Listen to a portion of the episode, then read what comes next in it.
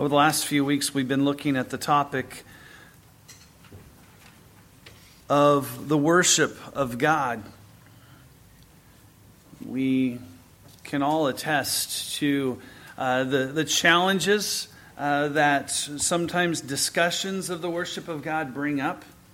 Um, and as we have walked through this, the, the goal has been, like all things, and as we've seen today, that the scriptures are to order us.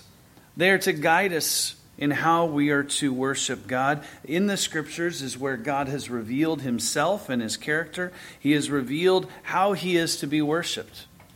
And we are to follow his ways. Look with me at paragraph 5, and I apologize, I don't have the PowerPoint, but um, there are some extra sheets with it typed out over to the side. Paragraph 5 says, The reading of the Scriptures, preaching, and hearing the Word of God, teaching and admonishing one another in psalms, hymns, and spiritual songs, singing with grace in our hearts to the Lord, as also the administration of baptism and the Lord's Supper are all parts of religious worship of God, to be formed in obedience to Him with understanding, faith, reverence, and godly fear. Moreover, solemn humiliation with fastings and thanksgiving upon special occasions ought to be used in a holy and religious manner. Excuse me. We see a couple things here in this paragraph. Again, uh, the, the confession is not setting out truth for us. It is a dissemination of uh, revealed truth in Scripture. And in the Scriptures, we see what God has given to us to be vehicles of worship. So, vehicles or elements of worship, I think I put in the kids' notes. Look at, uh, look at this list. First of all, the reading of the Scriptures. We know that uh, the command of the Scriptures, Paul told Timothy, devote yourselves to the public reading of Scripture. Uh, he says, until I come, we're called, we are commanded to be reading the Scriptures publicly in, a, in our corporate gathering. We're to be preaching the Word. We're called to preach in season and out of season. And also, we are to be listening to the Word one of my old professors at the Master's College has written a book, Expository Listening, and I think I've mentioned it before. But how do we listen to sermons? Are we actively engaged, not just passive? But then teaching and admonishing one another in psalms, hymns, and spiritual songs. This comes directly from Colossians 3:16. If you want to flip there, uh, we're going to refer to this a, a few different times. But Colossians 3:16 Let the word of Christ dwell in you richly in all wisdom, teaching and admonishing one another in psalms and hymns and spiritual songs, singing with grace in your hearts to the Lord. Notice that's a great uh, that's a direct uh, quotation put into paragraph 5 of the confession. How do we know what pleases God? That which is what his, He's revealed in His Word. We know that it pleases Him, and we are called to use uh, psalms, hymns, and spiritual songs. But notice, we're to do that teaching and admonishing one another. That when we sing, uh, in our modern culture, it's a personal experience, but that's not what God has commanded us to do when we gather corporately. Yes, there's an appropriate time for maybe a closing of eyes and stuff, but we also have to keep the focus that this is a corporate gathering, that when I'm singing, how I'm singing, I am encouraging the others around me. There might be a truth that I'm proclaiming that they need to hear. Not just them singing, but they need to hear me sing as well. And God has given us psalms, hymns, and spiritual songs. Uh, you want to know the definitions of psalms, hymns, and spiritual songs? We don't exactly know. Everybody has their own opinion. Some people say, well, it's all all three are different um, names for different types of psalms. Some would say a psalm is a psalm, a hymn is a hymn, and a spiritual song is something else. Uh, what we do see is that there are three different words that are used. to show that it's not just one type of song, that there is a variance. Again, we not uh, understanding the regulative principle of worship, we don't just go out and do whatever, but we see that God's word orders us in the attitude and actions of all things. But even in the worship of God, we are teaching and admonishing one another in song. But in doing so, we are also singing with grace in our hearts to the Lord. So when we're singing, we're singing to one another and we're singing to the Lord. But notice the, the confession says, as also the administration of baptism and the Lord's Supper. Two other elements of the worship of God uh, the baptism of, of believers and the partaking of the Lord's Supper. We saw this in the example of the, the early church this morning, how they gathered for the breaking of bread. Again, the, the, the observance of the Lord's Supper. And then if you jump down to the end of the paragraph, it says solemn humiliation, fastings, and thanksgiving upon special occasions.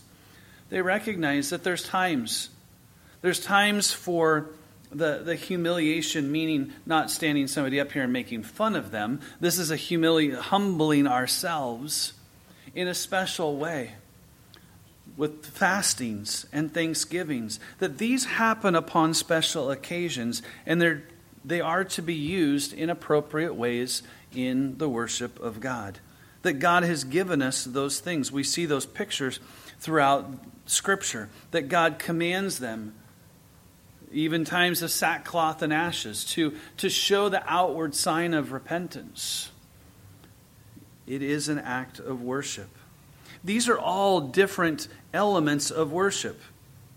Do we see artistic dance? No. We don't. There are other things which often people will say, hey, this needs to be part of the service. And yet we don't see those things. They may be appropriate in other contexts, but not in the gathering and the worship of God as an assembly. I'm not saying that we can't do a particular art form as unto the Lord as worship. What we're talking about is in the corporate gathering, is not uh, how God has ordained it. But notice we see the elements of worship, but we also see the attitudes of worship. I would, um, I would make a, a note here that when we see these attitudes, this is kind of a, a cross section. Uh, I was blessed probably about probably a year, year and a half ago um, with my Bible software, I, I did a, a search uh, for all the different the, all the different psalms that have something to do with sing or music or something along that line, and to see just what came up. And, and I was taken aback by how many varying emotions are tied with music, with the worship of God we see that it is to be done with grace in our hearts, recognizing that we are coming before the Lord completely of His grace. We don't have anything to come. So there's an attitude of humility in that. We're coming in obedience to Him, but we're to come with understanding. Psalm 47, I remember as we were reading through the Psalms, and I think Joel was reading that day, uh, that it just jumped out at me. It says to, to um, to sing with knowledge. And I was like, wow, I've never heard that that way. And it's, it's stuck with me since then. That when we're singing, as we're not just singing, but in all of the different ways that we're called to worship God, are we doing it with knowledge? Do we understand what we're doing? Do we understand why we're doing it? We're not just going through uh, the motions. We're to do it with faith. We're to give a sacrifice to God with full assurance of faith. But then we see more of the, the inward focused of with reverence, with godly fear, with the humiliation, with, whether that's a, an adjective or what uh, the noun of uh, the, the picture of sackcloth and ashes, the picture of outward um, repentance and um, humility, or if that is a, um, a describer word of how we are to worship. It could be taken either way. But the attitudes of worship, we also see as we, as we, uh, we read in Psalm 95 let us shout joyfully to the rock of our salvation, to come with thanksgiving. We see in Psalm 100 various um, things serve the Lord with gladness, make a joyful shout, all you lands. Come with singing. Um, enter his gate with thanksgiving and his courts with praise. Be thankful to him, for his mercy endures. There's many different um, actions that are part of the worship of God, but they're are all done in the scope of they are God centered. Again, yes, the byproduct and joy, we experience the joy, but what are we to be joyful in? In the sound of the music? No. We're to be joyful in God and what He has done. We're to be thankful in God for what He has done. The byproduct is yes, we understand and, and there is a, a, a, the feeling of joy, but the, it must be placed and centered upon God. And that, that is a time uh, that we need to continue to examine our own hearts. Why am I feeling joyful? Is it because I like this song, or is it because of the truth that it, that it declares about God? And to be thinking and evaluating what our attitude is in this. Well, look at paragraph 6.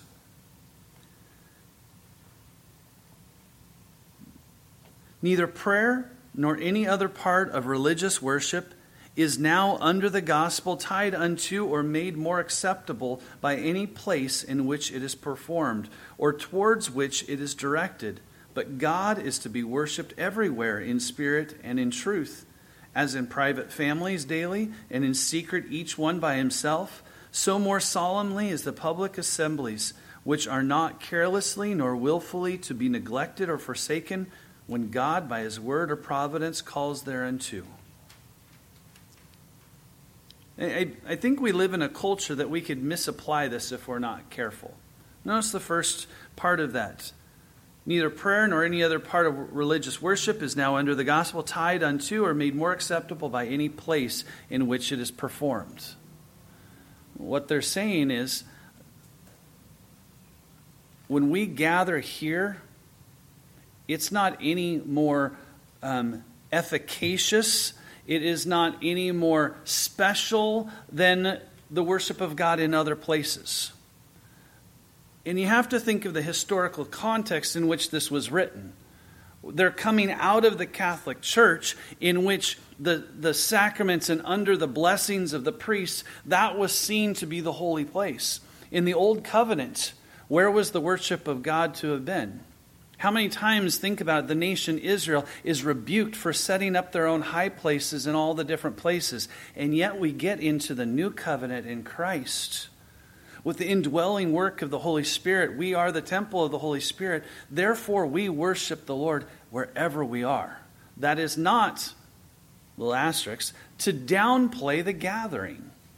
But it is the expansion of what God has shown us, the beauty. That we are called to worship Him as families, to worship Him as individuals, to worship Him as a public assembly. And not one is more special than another, each one of them has a great value. And the location of that can be anywhere. That, that's something that I remember um, as a, uh, a young pastor, I went toe to toe with an old lady in the church. And um, it was not the wisest choice, but I picked at her words when she said, That is the sanctuary and that is the altar. And I said to her, That is not the sanctuary and that is not the altar in our church. Like, this is not the altar. And what happened is she had come from a Roman Catholic background. You had the altar where the priest stood.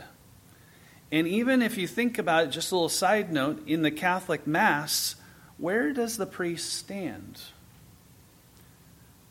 Between the sacraments and the people, as He is the one intercessing. That is why we pick up the elements and hold them in front of us, because it is not intercessing for the people, it is that you have direct access.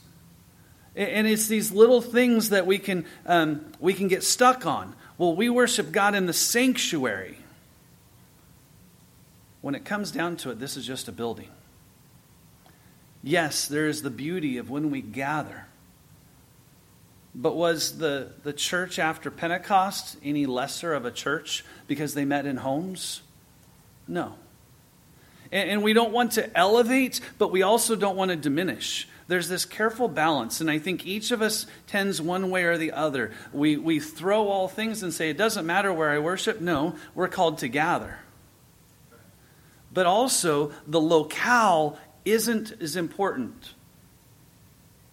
We have to find that appropriate because notice paragraph 6 starts out with saying, Let us not over elevate this, but God is to be worshiped everywhere in spirit and in truth.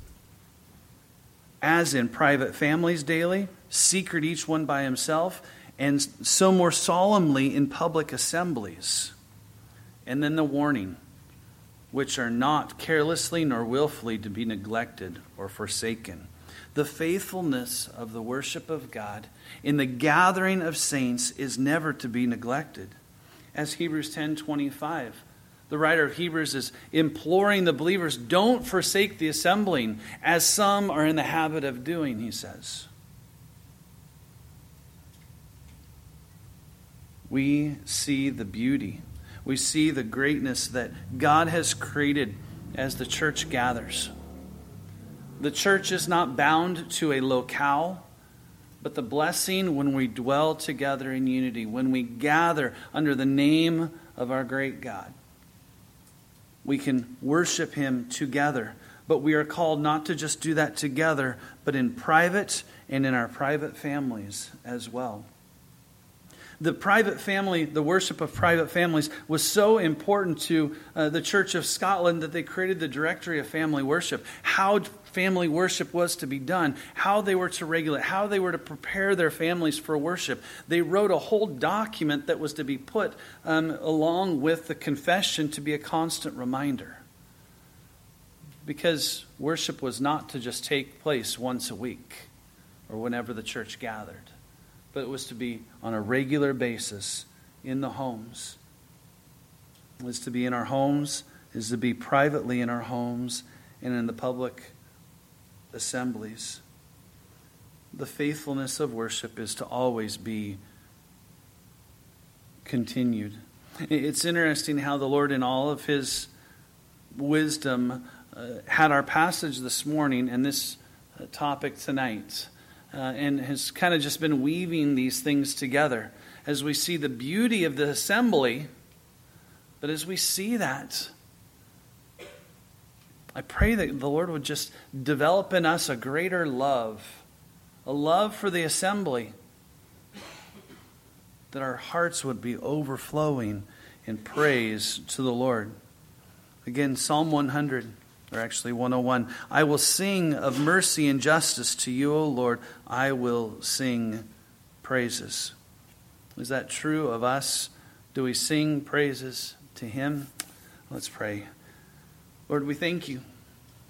Lord, that you are a God who is worthy to be worshiped, and that you have also made a way that we can worship you in Christ. As we offer our sacrifices of praise, Lord, forgive us for when we are worshiping ourselves and not you, when we create idols. Open our eyes that we may see those things that, that take away the glory from you. Cause us to, to love the, the beauty of the, uh, of the gathering of your saints to worship you. But Lord, I pray also that we would see how worshiping you takes place in so many different um, uh, locales. Lord, that as we are reminded in, in Psalm 139 this morning, we can never flee from your presence. What a great comfort, what a great um, accountability that is. But no matter where uh, we are, uh, we can worship you. And Father, may we um, be the, the, the, the fulfillment of Christ's words that we would worship you in spirit and in truth. Lord, help us, we pray. Lord, in Christ's name, amen.